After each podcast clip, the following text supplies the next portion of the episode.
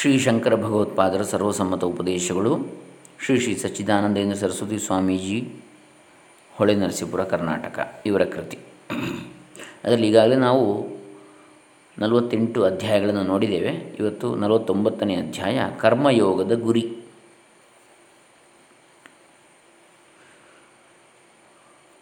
ಓಂ ಶ್ರೀ ಗುರುಭ್ಯೋ ನಮಃ. ಹರಿ ಓಂ. ಶ್ರೀ ಗಣೇಶಾಯ ನಮಃ. ಡಾಕ್ಟರ್ ಕೃಷ್ಣಮೂರ್ತಿ ಶಾಸ್ತ್ರಿ, ದಂಬೆ, ಪುಣಚ, ಕರ್ನಾಟಕ.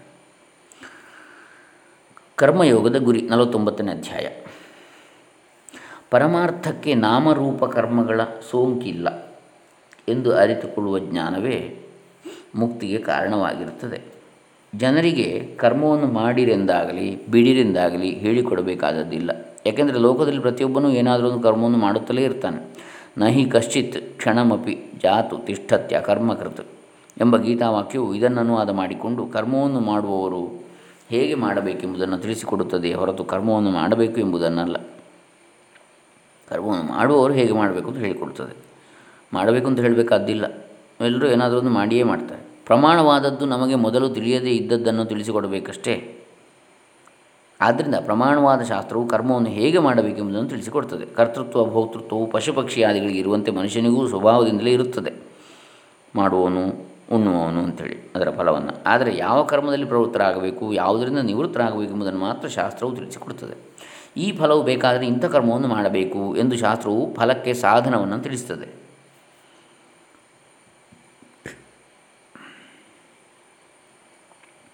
ಕರ್ಮವೇನೋ ಪುರುಷತಂತ್ರವೇ.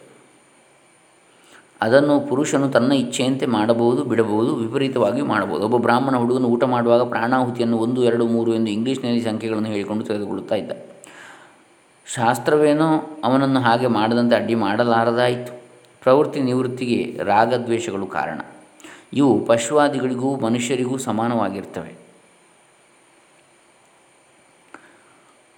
ಸರಿಯಾಗಿ ನೋಡಿದರೆ ಕ್ರಿಯಾಪ್ರಧಾನವಾದ ಪ್ರಪಂಚವೇ ರಾಗದ್ವೇಷಗಳ ಮೂಟೆಯಾಗಿರುತ್ತದೆ. ಆದ್ದರಿಂದ ಅಧಿಕಾರಿಗಳಿಗೆ ಇರುವ ಮನೋಭಾವಕ್ಕೆ ಅನುಗುಣವಾಗಿ ನಿತ್ಯ ಕಾಮ್ಯ ಕರ್ಮಗಳನ್ನು ವಿಧಿಸಿರುವ ಶಾಸ್ತ್ರವೇ ನಿತ್ಯಕರ್ಮ, ಕಾಮ್ಯಕರ್ಮ. ಇವುಗಳನ್ನು ವಿಧಿಸಿರುವ ಶಾಸ್ತ್ರವೇ ಮುಮುಕ್ಷುಗಳಿಗೆ ಕರ್ಮಯೋಗವನ್ನು ಉಪದೇಶಿಸಿರುತ್ತದೆ ಎಂಬುದು ಸ್ವಾಭಾವಿಕವಾಗಿದೆ.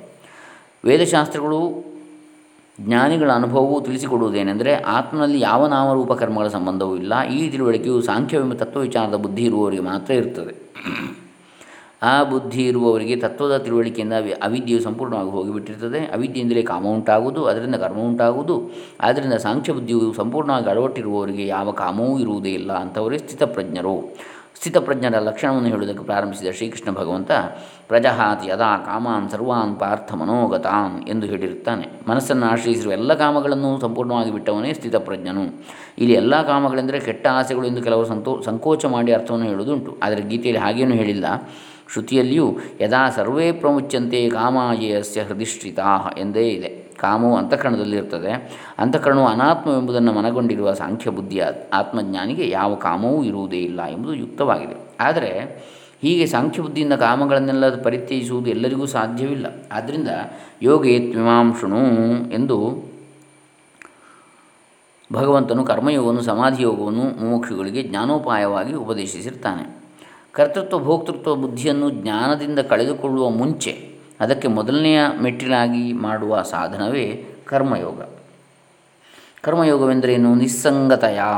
ದ್ವಂದ್ವ ಪ್ರಹಾಣಪೂರ್ವಕಂ ಈಶ್ವರಾರಾಧನಾರ್ಥೇ ಕರ್ಮ ಅನುಷ್ಠಾನೇ ನಿಸ್ಸಂಗನಾಗಿ ದ್ವಂದ್ವ ಪ್ರಹಾಣಪೂರ್ವಕವಾಗಿ ಈಶ್ವರಾರಾಧನಾ ಎಂದು ಕರ್ಮವನ್ನು ಮಾಡುವುದು ಎಂದು ಆಚಾರ್ಯರು ತಿಳಿಸಿರ್ತಾರೆ ಇಲ್ಲಿ ಹೇಳಿರುವ ವಿಶೇಷಣಗಳ ಅಭಿಪ್ರಾಯವನ್ನು ಒಂದಾ, ಒಂದೊಂದಾಗಿ ಬಿಡಿಸಿ ತಿಳಿಸಿಕೊಳ್ಳು, ತಿಳಿದುಕೊಳ್ಳುವುದಕ್ಕೆ ಪ್ರಯತ್ನಿಸೋಣ. ಸಂಘವೆಂದರೇನು? ನಿಸ್ಸಂಗತೆಯ. ಅಂಟಿಕೊಳ್ಳುವುದು ಕರ್ಮವನ್ನು ನಾನು ಮಾಡುತ್ತೇನೆ ಎಂಬ ಬುದ್ಧಿಯಿಂದ, ಕರ್ತೃತ್ವ ಬುದ್ಧಿಯಿಂದ ಮಾಡುತ್ತಿರುವವರಿಗೆ ರಾಗದ್ವೇಷಗಳು ಕಟ್ಟಿಟ್ಟ ಬುದ್ಧಿ. ಅವರು ಕರ್ಮವನ್ನು ಮಾಡಬೇ, ಬಿಡಬೇಕೆಂದರೂ ಕರ್ಮ ಅವರನ್ನು ಬಿಡುವುದಿಲ್ಲ. ದ್ವಂದ್ವಗಳು ಎಂದರೆ ರಾಗದ್ವೇಷಗಳೇ ಮುಂತಾದ ಆಧ್ಯಾತ್ಮಿಕವಾದ ಜೋಡಿಗಳು. ಅವುಗಳ ಕಾಟವನ್ನು ತಪ್ಪಿಸಿಕೊಳ್ಳಬೇಕಾದರೆ ದ್ವಂದ್ವ ಪ್ರಹಾಣಪೂರ್ವಕಂ. ಫಲಾಭಿಸಂಧಿ ಇಲ್ಲದೆ ಕರ್ಮವನ್ನು ಮಾಡಬೇಕಾಗ್ತದೆ. ಆದರೆ ಇದು ಸುಲಭ ಸಾಧ್ಯವಲ್ಲ. ಅಂದರೆ ದುಃಖ ಬಂದರೂ ಸುಖ ಬಂದರೂ ಒಂದೇ ಲೆಕ್ಕ ಇರಬೇಕು ಅಂತ ಹೇಳ್ತಾರೆ ಫಲಾಭಿಸಂಧಿ ಇಲ್ಲದೆ ಕರ್ಮವನ್ನು ಮಾಡುವಂಥದ್ದು. ಒಂದು ಕರ್ತೃತ್ವ ಬುದ್ಧಿಯನ್ನು ಬಿಡುವಂಥದ್ದು. ನಾನು ಮಾಡುವವನು, ನಾನು ಉಣ್ಣುವನು ಅಂತೇಳಿ. ಇನ್ನೊಂದು ಎದುರ್ಚಾಲಾಭ ಸಂತುಷ್ಟನಾಗಿರುವಂಥದ್ದು. ಬಂದದಲ್ಲಿ ತೃಪ್ತಿ. ಫಲವನ್ನು ಅಪೇಕ್ಷಿಸಿ ಮಾಡುವಂಥದ್ದಲ್ಲ. ಬಂದದನ್ನು ತೃಪ್ತಿಯಿಂದ ಅನುಭವಿಸುವಂಥದ್ದು. ಆದರೆ ಇದು ಸುಲಭ ಸಾಧ್ಯವಲ್ಲ ಯಾವ ಕರ್ಮವನ್ನು ಮಾಡಿದರೂ ಇದು ಯಾವ ಫಲಕ್ಕಾಗಿ ಎಂಬ ಪ್ರಶ್ನೆ ಹೇಳ್ತದೆ. ಪ್ರಯೋಜನವಿಲ್ಲದೆ ಯಾವ ಕರ್ಮವನ್ನೂ ಮಾಡುವುದಿಲ್ಲ.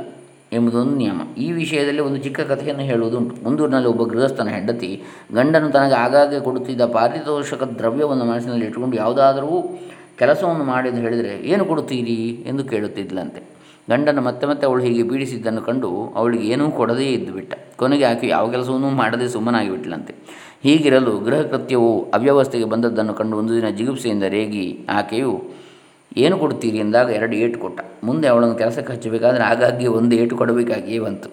ದಂಡನೆ ಇಲ್ಲದೆ ಆಕೆ ಯಾವ ಕೆಲಸವನ್ನು ಮಾಡಲಾರದೆ ಹೋದಳು. ಒಂದು ದಿನ ಅವ, ಅವನು ಹಳ್ಳಿಗೆ ಹೋಗಿ ಹಿಂದಿರುಗಿ ಬಂದಾಗ ಅವಳು ಇನ್ನೂ ಹಾಸಿಗೆ ಮೇಲೆ ಮಲಗಿದ್ದುದನ್ನು ಕಂಡು, ಇದೇಕೆ ಇನ್ನೂ ಹೀಗೆ ಮಲಗಿಕೊಂಡಿದ್ದೀಯೇ ಎನ್ನಲು ಕೊಡುವುದು ಕೊಟ್ಟರೆ ಹೇಳುತ್ತೇನೆ. ಎಂದಳಂತೆ. ಇದು ಹಾಸ್ಯಕ್ಕೆ ಹೇಳಿದ ಕಥೆಯನ್ನು ಮೇಲೆಯೇ ಕಾಣಿಸ್ತದೆ. ಆದರೆ ನಮ್ಮಲ್ಲಿ ಅನೇಕರು ಈ ಕೆಲಸವನ್ನು ಮಾಡಬೇಕು? ಇದಕ್ಕೇನು ಫಲ ದೊರಕುತ್ತದೆ ಎಂದು ಕೇಳದೆ ಯಾವ ಕೆಲಸಕ್ಕೂ ಕೈ ಹಾಕಲಾರದೆ ಇರುತ್ತೇವೆ ಎಂಬುದೇನೋ ನಿಜವಾಗಿ ಬಿಟ್ಟಿದೆ. ಇದು ಸ್ವಾಭಾವಿಕವೂ ಆಗಿದೆ. ಸರ್ವಥಾ ಯಾವ ಫಲವೂ ಬೇಡವೆನ್ನುವನು ಯಾವನು ತಾನೇ ಏತಕ್ಕೆ ಕರ್ಮವನ್ನು ಮಾಡಿ ಅನ್ನು ಹಾಗಾದರೆ ಫಲಾಭಿಲಾಷೆ ಇಲ್ಲದೆ ಕರ್ಮವನ್ನು ಮಾಡಬೇಕೆಂದು ಭಗವಂತರು ಮಾಡಿರುವ ಉಪದೇಶಕ್ಕೆ ಅರ್ಥವೇನು ಎಂದು ನೀವು ಕೇಳಬಹುದು. ಫಲಾಪೇಕ್ಷೆಯಿಂದಲಾದರೂ ಸತ್ಕರ್ಮವನ್ನು ಮಾಡುವುದೇನೂ ತಪ್ಪಲ್ಲ. ವೇದದಲ್ಲಿಯೂ ಕಾಮ್ಯಕರ್ಮಗಳನ್ನು ವಿಧಿಸಿರುವುದು ಈ ಕಾರಣದಿಂದಲೇ. ಕಾಮ್ಯಕರ್ಮಗಳನ್ನು ಬಿಟ್ಟು ನಿತ್ಯ ಕರ್ಮಗಳನ್ನು ಮಾಡುತ್ತಿದ್ದರೂ ಅದಕ್ಕೂ ಫಲವಿಲ್ಲದೇ ಇರುವುದಿಲ್ಲ. ತಮ್ಮ ತಮ್ಮ ವರ್ಣಕ್ಕೆ ವಿಧಿಸಿರುವ ಕರ್ಮವನ್ನು ಸರಿಯಾಗಿ ಮಾಡಿದರೆ ಸ್ವರ್ಗ ಪ್ರಾಪ್ತಿಯಾಗುವುದೆಂದು ಶಾಸ್ತ್ರದಲ್ಲಿ ಹೇಳಿರುತ್ತದೆ. ವರ್ಣಾಶ್ರಮಾಶ್ಚ ಸ್ವಕರ್ಮನಿಷ್ಠಾ ಪ್ರೇತ್ಯ ಕರ್ಮಫಲಮನುಭೂಯ ತತಃಶೇಷೇಣ ವಿಶಿಷ್ಟ ದೇಶ ಜಾತಿ ಕುಲಧರ್ಮಾಯು ಶ್ರುತವೃತ್ತ ಸುಖಮೇಧಸಃ ಜನ್ಮ ಪ್ರತಿಪದ್ಯಂತೆ ಎಂದು ಗೌತಮ ಧರ್ಮಸೂತ್ರದಲ್ಲಿದೆ. ಸ್ವಕರ್ಮ ನಿಷ್ಠರಾದವರು ಸತ್ತ ಬಳಿಕ ಪರಲೋಕದಲ್ಲಿ ಕರ್ಮಫಲವನ್ನು ಅನುಭವಿಸಿ ಆಮೇಲೆ ಉಳಿದ ಕರ್ಮದ ಫಲವಾಗಿ ಆಯಾ ದೇಶ, ಜಾತಿ, ಕುಲ, ಧರ್ಮ, ಆಯುಸ್ಸು, ಶಾಸ್ತ್ರಜ್ಞಾನ, ನಡತೆ, ಧನ, ಸುಖ, ಮೇಧಾಶಕ್ತಿ ಇವುಗಳಿಂದ ಒಡಗೂಡಿ ಮತ್ತೊಂದು ಜನ್ಮವನ್ನು ಹೊಂದುತ್ತಾರೆ ಎಂಬುದು ಸೂತ್ರದ ಅರ್ಥ. ಆದರೆ ಮುಮುಕ್ಷುಗಳಾದವರಿಗೆ ಮುಮುಕ್ಷುಗಳಾದವರಿಗೆ, ಮೋಕ್ಷಾಕಾಂಕ್ಷಿಗಳಿಗೆ ಅನಿತ್ಯವಾದ ಕರ್ಮಫಲವು ಬೇಡವಾಗಿರುತ್ತದೆ. ಹಡಗಿನ ವ್ಯಾಪಾರವನ್ನು ಮಾಡುವವನು ಹುಲ್ಲಿನ ವ್ಯಾಪಾರವನ್ನು ಕಡೆಗಣಿಸುವಂತೆ ಅವರು ತಾವು ಮಾಡುವ ನಿತ್ಯ ಕರ್ಮಗಳನ್ನು ಪರಮೇಶ್ವರನ ಆರಾಧನೆ ಎಂದು ಮಾಡ್ತಾರೆ ಯತಃ ಪ್ರವೃತ್ತಿರ್ಭೂತಾನಾಂ ಏನ ಸರ್ವಮಿದಂ ತತಂ ಸ್ವಕರ್ಮಣ ತಮಭ್ಯರ್ಚ್ಯ ಸಿದ್ಧಿಂ ವಿಂದತಿ ಮಾನವ. ಯಾವ ಅಂತರ್ಯಾಮಿಯಾದ ಈಶ್ವರನಿಂದಲೇ ಸರ್ವ ಪ್ರಾಣಿಗಳು ತಮ್ಮ ತಮ್ಮ ವ್ಯಾಪಾರವನ್ನು ಮಾಡುತ್ತಿರುವರೋ ಯಾವಾತನೇ ತ ಎಲ್ಲವನ್ನೂ ವ್ಯಾಪಿಸಿಕೊಂಡಿರುವನು, ಆ ಭಗವಂತನನ್ನು ಸ್ವಕರ್ಮದಿಂದ ಅಭ್ಯರ್ಚನ ಮಾಡಿದರೆ, ತನ್ನ ಕರ್ಮದಿಂದಲೇ ಅಭ್ಯರ್ಚನ ಮಾಡಿದರೆ ಮಾನವನಿಗೆ ಜ್ಞಾನಕ್ಕೆ ತಕ್ಕ ಯೋಗ್ಯತೆ ಎಂಬ ಸಿದ್ಧಿಯು ದೊರಕುತ್ತದೆ. ಹೀಗೆ ಸಂಗತ್ಯಾಗ ದ್ವಂದ್ವ ಪ್ರಹಾಣ ಫಲಾಭಿಸಂಧಿರಾಹಿತ್ಯ, ಕರ್ಮದಿಂದ ಈಶ್ವರನ ಅರ್ಚನೆ.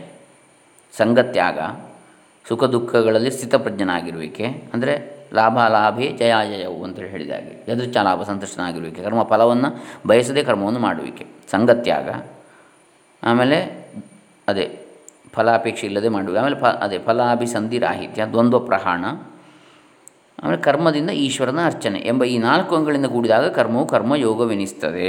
ಸಂಗತ್ಯಾಗ ಅಂದರೆ ಅಕರ್ತತ್ವ.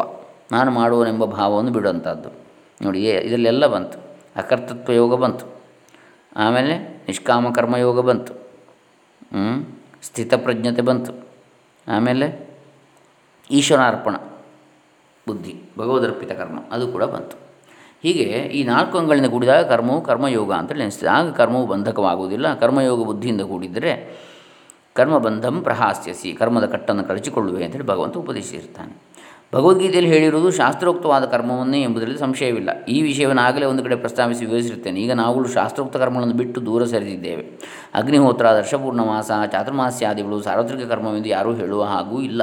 ಬ್ರಾಹ್ಮಣಾದಿಗಳಿಗೆ ಎಂದು ಗೀತೆಯಲ್ಲಿ ಹೇಳಿರುವ ಕರ್ಮಗಳು, ಯಜ್ಞದಾನದ ವಸ್ತುಗಳು ಸದ್ಯಕ್ಕೆ ಬಹಳ ಅಲ್ಪ ಪ್ರಮಾಣದಲ್ಲಿ ಹೇಗೋ ಅಲ್ಲಲ್ಲಿ ಒಂದಿಷ್ಟು ಕೆಲವರಿಗೆ ಅಂಟಿಕೊಂಡಿರಬಹುದು.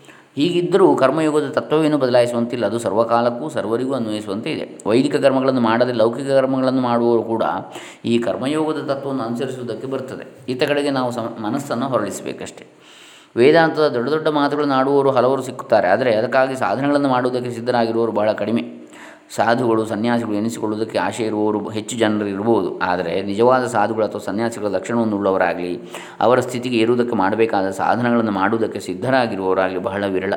ಬ್ರಾಹ್ಮಣರಿಂದ ಹೆಮ್ಮೆಯನ್ನು ತಡೆಯುವವರು ಹಲವು ಮಂದಿ ಸಿಕ್ಕಬಹುದು. ಆದರೆ ನಿಜವಾದ ಬ್ರಾಹ್ಮಣನ ಸ್ವಾರ್ಥ ತ್ಯಾಗ, ಕರ್ತವ್ಯ ನಿಷ್ಠೆ, ಕಷ್ಟ ಸಹಿಷ್ಣುತೆ, ಶಾಸ್ತ್ರ ಗುರುಗಳಲ್ಲಿ ಶ್ರದ್ಧೆ ಪಾಪಭೀತಿ ಇವೇ ಮುಂತಾದವುಗಳನ್ನು ಅಳವಡಿಸಿಕೊಳ್ಳುವುದಕ್ಕೆ ಪ್ರಯತ್ನಿಸುವವರು ಬಹಳ ಕಡಿಮೆಯೇ ಸರಿ. ಹೀಗೆ ಭಗವದ್ಗೀತೆಯ ವಿಚಾರವಾಗಿ ಶ್ಲೋಕಗಳನ್ನು ಉದಾಹರಿಸಿ ವ್ಯಾಖ್ಯಾನ ಮಾಡುವುದಕ್ಕೆ ಸಿದ್ಧರಾಗಿರುವವರಿಗೆ ಏನೂ ಕಡಿಮೆ ಇಲ್ಲ. ಆದರೆ ಆ ಸದ್ಗ್ರಂಥದಲ್ಲಿ ಉಪದಿಷ್ಟವಾಗಿರುವ ಕರ್ಮಯೋಗದ ತತ್ವವನ್ನು ಅರಿತು ಆಚರಣೆಗೆ ತರುವುದಕ್ಕೆ ಪ್ರಯತ್ನಿಸುವ ಮಹಾಶಯರ ಸಂಖ್ಯೆಯನ್ನು ಹೆಚ್ಚಾಗಿಲ್ಲವೆಂದು ಧಾರಾಳವಾಗಿ ಹೇಳಬಹುದು. ಕರ್ಮಯೋಗದಲ್ಲಿ ಸಂಗತ್ಯಾಗ ಫಲತ್ಯಾಗ ಇವೆರಡೂ ಬಹಳ ಕಷ್ಟ ಸಾಧ್ಯವೆಂದು ನಮಗೆ ಕಾಣಿಸ್ತಿದೆ. ಆದರೂ ಯಾವುದಲ್ಲ ಸಂಗತ್ಯಾಗ ಮತ್ತು ಫಲತ್ಯಾಗ ಬಹಳ ಕಷ್ಟ ಅಂಥೇಳಿ ಆದರೂ ಭಗವಂತನಿಗೆ ಕರ್ಮವನ್ನು ಸಮರ್ಪಣೆ ಮಾಡುವ ಅಭ್ಯಾಸವನ್ನು ಮಾಡಿಕೊಂಡವರಿಗೆ ಇದು ಸುಲಭವಾಗಿ ಅಳವಡುತ್ತದೆ ಹಾಗಲಕಾಯಿ ಮುಂತಾದ ಕೆಲವು ತರಕಾರಿಯ ಕಾಯಿಗಳನ್ನು ಕಹಿ ತೆಗೆದು ಉಪಯೋಗಿಸುವ ಜಾಣತನವನ್ನು ಸಂಪಾದಿಸುವುದು ಹೇಗೆ ಅವಶ್ಯವೋ ಹಾಗೆ ಸಂಘ ಫಲೇಚ್ಛೆಗಳನ್ನು ತೆಗೆದುಹಾಕಿ ಕರ್ಮವನ್ನು ಮಾಡುವ ಕೌಶಲವನ್ನು ಕಲಿತುಕೊಳ್ಳುವುದು ಕರ್ಮ ಬಂಧದಿಂದ ಬಿಡುಗಡೆ ಆಗುವುದಕ್ಕೆ ಅವಶ್ಯವಾಗ್ತದೆ. ಈ ಕೌಶಲವು ಕರ್ಮವನ್ನು ಪರಮೇಶ್ವರನ ಅರ್ಚನೆಯಾಗಿ ಮಾಡೋದರಿಂದ ನಮಗೆ ಸುಲಭವಾಗಿ ದೊರಕ್ತದೆ. ಬೆಲ್ಲ ಸ್ವಲ್ಪ ಸರಿಯಾಗಿ ಹಾಕಿದರೆ ಅದರ ಕಹಿ ಹೋಗ್ತದೆ ಅಡಿಗೆಯಲ್ಲಿ. ಅಲ್ಲಿ ಇಲ್ಲಿ ಕಷ್ಟದಿಂದ ಹೂ ಹಣ್ಣು ಕಾಯಿಗಳನ್ನು ತಂದು ಮಾಡುವ ಈಶ್ವರ ಪೂಜೆಗಿಂತಲೂ ಸ್ವಕರ್ಮವನ್ನೇ ಈಶ್ವರಾರ್ಚನೆಯ ಸಾಧನವಾಗಿ ಮಾಡಿಕೊಳ್ಳುವುದು ಹೆಚ್ಚಿನ ಸಾಧನವಾಗಿರ್ತದೆ. ಅದನ್ನೇ ಬಸವೇಶ್ವರರು ಹೇಳಿದ್ದು. ಕಾಯಕವೇ ಕೈಲಾಸ ಅಂಥೇಳಿ ನಾವು ಮಾಡುವ ಕರ್ಮವೆಲ್ಲವೂ ನಿಜವಾಗಿ ಆ ಭಗವಂತನ ಅನುಗ್ರಹದಿಂದಲೇ ಸಾಗುತ್ತಾ ಇರ್ತದೆ. ನಮ್ಮ ಶರೀರ, ಇಂದ್ರಿಯ, ಮನಸ್ಸು, ಬುದ್ಧಿ ಇವುಗಳೆಲ್ಲವೂ ಆತನ ವರವೇ ಆಗಿದೆ. ಹೀಗಿರುವಲ್ಲಿ ಈ ಕರ್ಮವು ನನ್ನದು ಎಂದು ಹೆಮ್ಮೆ ಪಡುವುದಕ್ಕೆ ಅವಕಾಶವೆಲ್ಲಿದೆ. ನಾವು ಮಾಡುವ ಪ್ರತಿಯೊಂದು ಕರ್ಮದಲ್ಲಿ ಆ ಭಗವಂತನ ಸನ್ನಿಧಿಯನ್ನು ಕಂಡುಕೊಂಡು ಅದನ್ನು ಆತನಿಗೆ ಸಮರ್ಪಣೆ ಮಾಡಿಬಿಡಬಹುದು. ಕರ್ಮಯೋಗದ ಕೊನೆಯ ಗುರಿಯು ಅದೇ ಆಗಿರ್ತದೆ ಇದು ಕರ್ಮಯೋಗ ಅಂತ ಹಾಗೆ ಮುಂದೆ ಧ್ಯಾನಯೋಗ ಕರ್ಮಯೋಗದ ಲಕ್ಷ್ಯವು ಯಾವುದರಲ್ಲಿದೆ ಎಂಬುದನ್ನು ನಿನ್ನೆ ತಿಳಿಸಿರ್ತೇನೆ ಅಂತೇಳಿ ಹೇಳ್ತಾರೆ ಸ್ವಾಮೀಜಿಯವರು. ನಾವೀಗ ಇವತ್ತೇ ನೋಡಿದ್ದೇವೆ ಅದನ್ನು. ಕರ್ಮಯೋಗದ ಲಕ್ಷ್ಯವು ಯಾವುದರಲ್ಲಿದೆ ಅಂಥೇಳಿ ಯಾರಿಗೆ ನಿಷ್ಕ್ರಿಯನಾದ ಪರಮಾತ್ಮನಲ್ಲಿ ಆತ್ಮಭಾವವಿಲ್ಲವೋ ಯಾರು ಕರ್ತೃತ್ವ ಬುದ್ಧಿಯಿಂದಲೇ ಕೂಡಿರುವರೋ ಅಂಥವರಿಗಾಗಿ ಕರ್ಮಯೋಗವನ್ನು ಕರ್ಮ ಸನ್ಯಾಸವನ್ನು ಚಿತ್ತಸ್ಥಿತಿಯ ತಾರತಮ್ಯದಿಂದ ತಿಳಿಸಿರುತ್ತದೆ. ಸಾಮಾನ್ಯವಾಗಿ ಕರ್ಮ ಸನ್ಯಾಸವು ಕಷ್ಟಕರವಾಗಿರುವುದರಿಂದ ಅದಕ್ಕಿಂತಲೂ ಕರ್ಮಯೋಗವೇ ಸಾಧಕರಿಗೆ ಒಳ್ಳೆಯದು ಎಂದು ಭಗವಂತನು ಹೇಳಿರುತ್ತಾನೆ ಎಂಬುದನ್ನು ತಿಳಿಸಿದ್ದಾಗಿದೆ. ಅಂದರೆ ಕರ್ಮವನ್ನು ಬಿಟ್ಟು ಬಿಡುವಂಥದ್ದು ಎನ್ನುವಂಥದ್ದು ಕಷ್ಟವಾಗಿರುವುದರಿಂದ ಅಕರ್ತೃತ್ವ ಕರ್ಮ, ಅಂದರೆ ಇದು ಕರ್ಮಯೋಗ, ಭಗವದರ್ಪಣ ಬುದ್ಧಿಯಿಂದ ಮಾಡುವಂಥದ್ದು. ಅದೇ ಸುಲಭ ಅಂತೇಳಿ ಸಾಧಕರಿಗೆ. ಮೊದಲ ಹಂತದಲ್ಲಿ. ಅಂಥೇಳಿ ಕೃಷ್ಣ ಹೇಳಿದ್ದಾನೆ, ಭಗವಂತ. ಗೀತೆಯು ಯೋಗಶಾಸ್ತ್ರವೆಂದು ಪ್ರಸಿದ್ಧವಾಗಿದೆ. ಗೀತೆಯಲ್ಲಿ ಯೋಗ ಶಬ್ದಕ್ಕೆ ಯಾವುದು ಮುಖ್ಯಾರ್ಥವೆಂದು ಸಮ್ಮತವಾಗಿದೆ ಎಂಬ ವಿಷಯದಲ್ಲಿ ಮತಭೇದ ಉಂಟು. ಕೆಲವರು ಕರ್ಮಯೋಗವೇ ನಿಜವಾದ ಗೀತಾ ಸಮ್ಮತ ಯೋಗವೆನ್ನುವರು. ಹೀಗೆ ಧ್ಯಾನ ಯೋಗ, ಭಕ್ತಿ ಯೋಗ, ಇವುಗಳಲ್ಲಿ ಗೀತೆಗೆ ತಾತ್ಪರ್ಯವನ್ನು ಕಲ್ಪಿಸುವವರು ಏನು ಕಡಿಮೆಯ ಸಂಖ್ಯೆಯವರಿಲ್ಲ ಶ್ರೀ ಶಂಕರಾಚಾರ್ಯ ಅಭಿಪ್ರಾಯದಲ್ಲಿ ಕರ್ಮಯೋಗವೆಂಬ ಉಪಾಯದಿಂದ ಸನ್ಯಾಸಪೂರ್ವಕವಾಗಿ ಪಡೆದುಕೊಳ್ಳಬೇಕಾಗಿರುವ ಜ್ಞಾನನಿಷ್ಠೆಯೇ ಯೋಗವು. ಗೀತೆಯ ಎರಡು ಮೂರನೆಯ ಅಧ್ಯಾಯಗಳಲ್ಲಿ ಈ ಯೋಗವನ್ನೇ ತಾತ್ಪರ್ಯದಿಂದ ಹೇಳಿರ್ತದೆ. ಸಕಲ ವೇದಾರ್ಥ ಸಾರವೇ ಇದು. ಈ ಅವ್ಯಯವಾದ ಯೋಗವನ್ನು ನಾನು ಹಿಂದೆ ವಿವಸ್ವಂತನಿಗೆ ಹೇಳಿದ್ದೆನು. ವಿವಸ್ವಂತನು ಮನುವಿಗೂ, ಮನುವು ಇಕ್ಷ್ವಾಕಿಗೂ ಹೇಳಿದನು ಎಂದು ಭಗವಂತನ ಆಚಾರ್ಯ ಪರಂಪರೆಯನ್ನು ಹೇಳಿ ಹೊಗಳಿರುವ ಯೋಗವೂ ಇದೆ. ಜ್ಞಾನದಲ್ಲಿಯೇ ಗೀತೆಗೆ ಪರಮ ತಾತ್ಪರ್ಯವಿದೆ ಎಂಬುದಕ್ಕೆ ಆಧಾರವನ್ನು ನಾನು ಆಗಲೇ ತೋರಿಸುತ್ತೆ ಇರುತ್ತೇನಾದ್ದರಿಂದ ಆ ವಿಷಯದಲ್ಲಿ ಹೆಚ್ಚಾಗಿ ತಿಳಿಸಬೇಕಾದದ್ದೇನು ಇರುವುದಿಲ್ಲ. ಆದರೆ ಕೆಲವರು ಇದು ಇಕ್ಷ್ವಾಕುವೆ ಮೊದಲಾದ ಕ್ಷತ್ರಿಯರಿಗೆ ಹೇಳಿದ ಕರ್ಮಯೋಗ ಶಾಸ್ತ್ರವೆಂಬ ಭಾಗವತ ಮತವಾಗಿರುತ್ತದೆ. ಇದರಲ್ಲಿ ಸನ್ಯಾಸವನ್ನು ಈಚಿನವರು ಕೂಡಿಸಿ ಹೇಳುತ್ತಿದ್ದಾರೆ ಎಂದು ವಾದಿಸತೊಡಗಿರುತ್ತಾರೆ ಈ ವಾದವು ಸರಿಯಲ್ಲ. ಏಕೆಂದರೆ ಗೀತೆಯನ್ನು ರಾಜರಿಗೆಂದು ಮೀಸಲಾಗಿ ಹೇಳಿಲ್ಲ. ಇದನ್ನು ರಾಜರ್ಷಿಗಳಿಗೆ ಹೇಳಿರ್ತದೆ ಏವಂ ಪರಂಪರಾ ಪ್ರಾಪ್ತ ಮಿಮಂ ರಾಜರ್ಷಯೋ ವಿದುಹು ಎಂದು ಭಗವಂತನೇ ಹೇಳಿರ್ತಾನೆ. ರಾಜರ್ಷಿಗಳಿಗೆ ಧರ್ಮದಲ್ಲಿಯೇ ದೃಷ್ಟಿ ರಾಜ್ಯದಲ್ಲೇ ಅಲ್ಲ. ಧರ್ಮಕ್ಕಾಗಿ, ಧರ್ಮಕ್ಕೆ ಅವಿರುದ್ಧವಾಗಿ ರಾಜ್ಯವನ್ನು ಆಳುವುದು ರಾಜರ ಧರ್ಮ. ಹಿಂದೆ ಒಂದು ಸಲ ಲೋಕದಲ್ಲಿ ಅರಾಜಕವಾಗಿ ಎಲ್ಲೆಲ್ಲಿಯೂ ಗಲಭೆ ಇದ್ದಿರುವುದು, ಪ್ರಜೆಗಳ ಮುಖಂಡರು ಬ್ರಹ್ಮನ ಅಪ್ಪಣೆಯಂತೆ ಮನುವಿನ ಬಳಿಗೆ ಬಂದು, ನೀನು ನಮಗೆಲ್ಲ ಸಮ್ಮತನಾಗಿರುವ ರಾಜನು, ನೀನು ಧರ್ಮಶಾಸ್ತ್ರಕ್ಕೆ ಅನುಗುಣವಾಗಿ ನಡೆದುಕೊಂಡು ನಮ್ಮೆಲ್ಲರನ್ನು ಕಾಪಾಡಬೇಕು ಅಂತ ಕೇಳಿಕೊಂಡರಂತೆ. ಆದರೆ ಮನುವು, ಮನುಷ್ಯರು ಮಿಥ್ಯಾಚಾರರಾಗಿರುವಲ್ಲಿ ಪಾಪ ಘಟನೆ ಇಲ್ಲದೆ ರಾಜ್ಯವನ್ನು ನಡೆಸುವುದು ಎಂದಿಗೂ ಆಗಲಾರದು. ಆದ್ದರಿಂದ ನನಗೆ ರಾಜ್ಯವೆಂದರೆ ಅಂಜಿಕೆ ಎಂದನಂತೆ. ನಾವು ಧರ್ಮಾನುಸಾರವಾಗಿಯೇ ನಡೆಯುತ್ತಿರುವೆವು. ನಮ್ಮ ಪಾಪಕ್ಕೆ ನೀನು ಹೊಣೆಯಲ್ಲ. ನಮ್ಮ ಪುಣ್ಯದಲ್ಲಿ ಚತುರ್ಥಾಂಶವನ್ನು ನಿನಗೆ ದಾರಿ ಇರುತ್ತೇವೆ ಎಂದು ಪ್ರಜೆಗಳು ವಾಗ್ದಾನ ಮಾಡಿದ ಮೇಲೆ ಮನು ರಾಜ್ಯವನ್ನು ಆಳುವುದಕ್ಕೆ ಒಪ್ಪಿಕೊಂಡನಂತೆ. ರಾಜರ್ಷಿಗಳಾದವರಿಗೆ ಪರಮಾರ್ಥ ಯೋಗದ ಬಲವಿದ್ದರೆ ಅವರು ಬ್ರಾಹ್ಮಣ್ಯವನ್ನು ಕಾಪಾಡಬಲ್ಲರು. ಬ್ರಹ್ಮಕ್ಷತ್ರಗಳೆರಡೂ ರಕ್ಷಿತವಾದರೆ ಜಗತ್ತನ್ನೇ ಕಾಪಾಡುವುದಕ್ಕೆ ಅವು ಸಮರ್ಥವಾಗುವು ಎಂದು ಆಚಾರ್ಯರು ಗೀತಾಭಾಷೆಯಲ್ಲಿ ಬರೆದಿರುತ್ತಾರೆ. ಹೀಗೆ ಜ್ಞಾನದಲ್ಲಿ ಎಲ್ಲರಿಗೂ ಅಧಿಕಾರವಿದ್ದರೂ ಕ್ಷತ್ರಿಯರಿಗೆ ಧರ್ಮರಕ್ಷಣೆಯಲ್ಲಿ ಸಾಮರ್ಥ್ಯವನ್ನು ಉಂಟು ಮಾಡುವುದಕ್ಕಾಗಿ ಈ ಜ್ಞಾನವನ್ನು ಭಗವಂತನು ಕ್ಷತ್ರಿಯರಿಗೆ ಹೇಳಿದ್ದ. ಆ ಯೋಗವು ದೀರ್ಘಕಾಲವಾದ ಬಳಿಕ ಅನುಷ್ಠಾತೃಗಳು ಅಜಿತೇಂದ್ರಿಯರಾದ್ದರಿಂದ ನಷ್ಟವಾಯಿತು. ಜಿತೇ ಜಿತೇಂದ್ರಿಯರಲ್ಲಾದ್ದರಿಂದ ನಷ್ಟವಾಯಿತು. ಮತ್ತು ಆ ಸಂಪ್ರದಾಯವನ್ನು ಮುಂದುವರಿಸುವುದಕ್ಕಾಗಿ ಭಗವಂತನು ಅರ್ಜುನನಿಗೆ ಅದನ್ನು ಹೇಳಿದ. ರಾಜಕೀಯ ಶಾಸನದಲ್ಲಿ ಪ್ರಜಾ ಮಾತ್ರಕ್ಕೆ ಬೇಕಾದ ಹಕ್ಕುಗಳನ್ನು ಹೊಣೆಗಾರಿಕೆಯನ್ನು ವಿವರಿಸಿರುತ್ತಾರೆ. ಆದರೆ ಅದರಲ್ಲಿರುವುದೆಲ್ಲವೂ ಪ್ರತಿಯೊಬ್ಬನಿಗೂ ಅನ್ವಯಿಸುವುದೆಂದು ನಾವು ಯಾರೂ ತಿಳಿಯುವುದಿಲ್ಲವಷ್ಟೇ ಇದರಿಂದ ಗೀತೋಕ್ತ ಧರ್ಮವು ಅರ್ಜುನನಿಗೆ ಉಪದಿಷ್ಟವಾದ್ದರಿಂದ ಅದೆಲ್ಲವೂ ಕ್ಷತ್ರಿಯರಿಗೆ ಅನ್ವಯಿಸುತ್ತದೆ ಎಂದು ತಿಳಿಯುವುದಕ್ಕೆ ಯಾವ ಕಾರಣವೂ ಇರುವುದಿಲ್ಲ. ಗ್ರಂಥವನ್ನು ಪೂರ್ಣವಾಗಿ ಓದಿ ಪ್ರಮಾಣಾನುಸಾರವಾಗಿ ಅರ್ಥವನ್ನು ಕಲ್ಪಿಸುವುದೇ ಯುಕ್ತವಾಗಿದೆ. ಪ್ರಸಂಗದಿಂದ ಬಂದ ಈ ವಿಷಯ ಅಂತಿರಲಿ, ಭಗವಂತನು ಹೇಳಿದ ಆಚಾರ್ಯ ವಂಶಕ್ರಮವನ್ನು ಕೇಳಿ ಅರ್ಜುನನಿಗೆ ಒಂದು ಸಂಶಯ ಬಂದಿತು. ವಿವಸ್ವಂತನೆಂದರೆ ಆದಿತ್ಯನು. ಅವನು ಸೃಷ್ಟಿಯ ಆದಿಯಲ್ಲಿ ಹುಟ್ಟಿದವನು. ಶ್ರೀಕೃಷ್ಣನು ಈಚೆಗೆ ವಸುದೇವನ ಮನೆಯಲ್ಲಿ ಹುಟ್ಟಿದವನು. ಹೀಗಿರುವಲ್ಲಿ ಹಿಂದೆ ಸೂರ್ಯನಿಗೆ ಇದೇ ಯೋಗವನ್ನು ತಾನು ಹೇಳಿದೆನೆಂದು ಕೃಷ್ಣನು ಹೇಳಿದ್ದೆ ಹೇಗೆ? ಈ ಸಂಶಯವನ್ನು ಬರಿಯ ಕುಚೋದ್ಯ ಪರಿಹಾರಕ್ಕಾಗಿ ಗೀತೆಯಲ್ಲಿ ಸೇರಿಸಿಲ್ಲ. ಭಗವಂತನ ಪರಮಾತ್ಮ ಸ್ವರೂಪವನ್ನು ತಿಳಿಸಿಕೊಡುವುದಕ್ಕೆ ಈ ಪ್ರಶ್ನೆಯನ್ನು ನೆನಪ ನೆಪ ಮಾಡಿಕೊಂಡಿರುತ್ತದೆ. ಭಗವಂತನು ನಮ್ಮೆಲ್ಲರಿಗೂ ಆತ್ಮನು, ಆ ಪರಮಾತ್ಮನ ಸ್ವರೂಪವನ್ನು ಅರಿತುಕೊಳ್ಳುವುದೇ ನಮ್ಮೆಲ್ಲರಿಗೂ ಪರಮಪುರುಷಾರ್ಥಕ್ಕೆ ಕಾರಣವಾಗಿರ್ತದೆ. ಇದನ್ನು ಶ್ರೀಕೃಷ್ಣನು ಅರ್ಜುನನಿಗೆ ತಿಳಿಯಪಡಿಸಿರುವುದು ಹೇಗೆ ಎಂಬುದನ್ನು ನಾವು ಮನದಟ್ಟು ಮಾಡಿಕೊಳ್ಳೋಣ.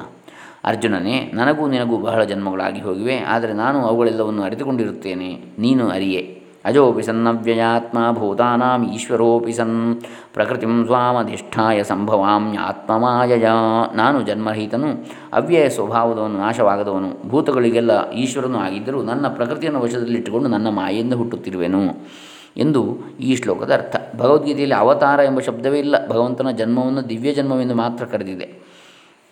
ಇದರ ಮೇಲಿನ ಅವತಾರ ಶಬ್ದ ಪ್ರಯೋಗದ ಇತಿಹಾಸವನ್ನು ಪುರಾತತ್ವ ಶೋಧಕರು ಕಂಡುಹಿಡಿಯಬೇಕಾಗಿದೆ. ಇದು ಪ್ರಕೃತದ ನಮ್ಮ ವಿಚಾರಕ್ಕೆ ಸಂಬಂಧಿಸಿಲ್ಲವಾದ್ದರಿಂದ ಇದನ್ನು ಇಲ್ಲಿಗೆ ಬಿಟ್ಟುಬಿಡ್ತೇನೆ. ಭಗವಂತನು ತನಗೂ ಜನ್ಮಗಳು ಉಂಟೆಂಬುದನ್ನು ಇಲ್ಲಿ ಹೇಳಿರ್ತಾನೆ. ಆದರೆ ಆ ಜನ್ಮಗಳು ಮಾಯೆಯಿಂದ ಆದವುಗಳು ನಿಜವಲ್ಲ. ಅವನು ನಮ್ಮಂತೆ ಪ್ರಕೃತಿವಶನಾಗಿ ಕರ್ಮದ ಫಲವನ್ನು ಮೆಲ್ಲುವುದಕ್ಕೆಂದು ಶರೀರ ಧಾರಣೆ ಮಾಡುವುದಿಲ್ಲ. ಸ್ವತಂತ್ರನಾಗಿ ತನ್ನ ವೈಷ್ಣವಿ ಪ್ರಕೃತಿಯನ್ನು ವಶದಲ್ಲಿ ಇಟ್ಟುಕೊಂಡೇ ತನ್ನನ್ನು ತಾನೇ ಹುಟ್ಟಿದವನಂತೆ ತೋರಿಸಿಕೊಳ್ಳುತ್ತಾನೆ. ಆದ್ದರಿಂದ ಅವನಿಗೆ ಜನ್ಮತ, ಜನ್ಮತಃ ದುಃಖವಿಲ್ಲ.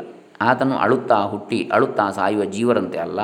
ಆತನ ಹುಟ್ಟಿನಿಂದ ನಮ್ಮ ನಮ್ಮ ಕರ್ಮಕ್ಕನುಗುಣವಾದ ಒಳ್ಳೆಯ ಫಲಗಳು, ಕೆಟ್ಟ ಫಲಗಳು ನಮಗೂ ಇತರರಿಗೂ ಆಗುತ್ತಿರುವವು.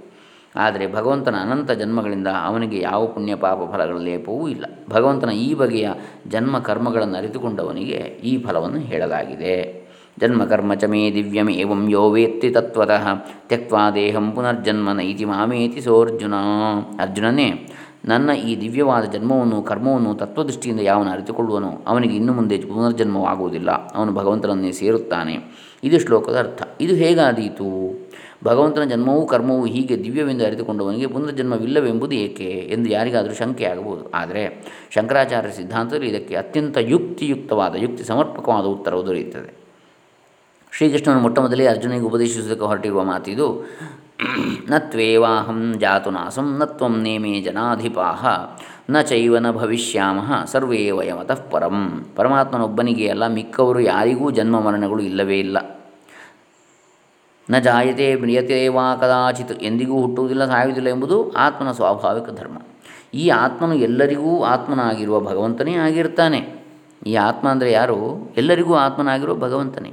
ಹೀಗಿರುವುದರಿಂದ ನಮ್ಮಗಳ ಆತ್ಮನಿಗೆ ಜನನ ಮರಣಗಳಿಲ್ಲ ಎಂದು ಯಾವನು ತಿಳಿದುಕೊಂಡರೂ ಅವನಿಗೆ ಜನನ ಮರಣಗಳಿಂದ ಮುಕ್ತಿ ಆಗುವುದೆಂಬುದು ಸ್ವಾಭಾವಿಕವಾಗಿದೆ.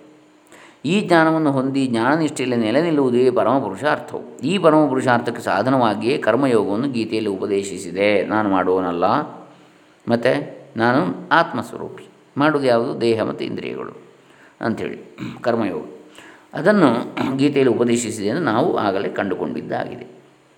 ಜ್ಞಾನನಿಷ್ಠೆಯನ್ನೇ ಭಗವದ್ಗೀತೆಯಲ್ಲಿ ಮುಖ್ಯಾರ್ಥದಲ್ಲಿ ಯೋಗವೆಂದು ಕರೆದಿದೆ ಎಂಬುದನ್ನು ಉಪಪಾದನೆ ಮಾಡಿದ್ದಾಯಿತು. ಆ ಯೋಗಕ್ಕೆ ಸಾಧನವಾಗಿರುವುದರಿಂದ ಗೌಣಾರ್ಥದಲ್ಲಿ ಕರ್ಮಯೋಗವು ಧ್ಯಾನಯೋಗವು ಯೋಗವೆನಿಸಿಕೊಳ್ಳುತ್ತವೆ ಅಷ್ಟೇ.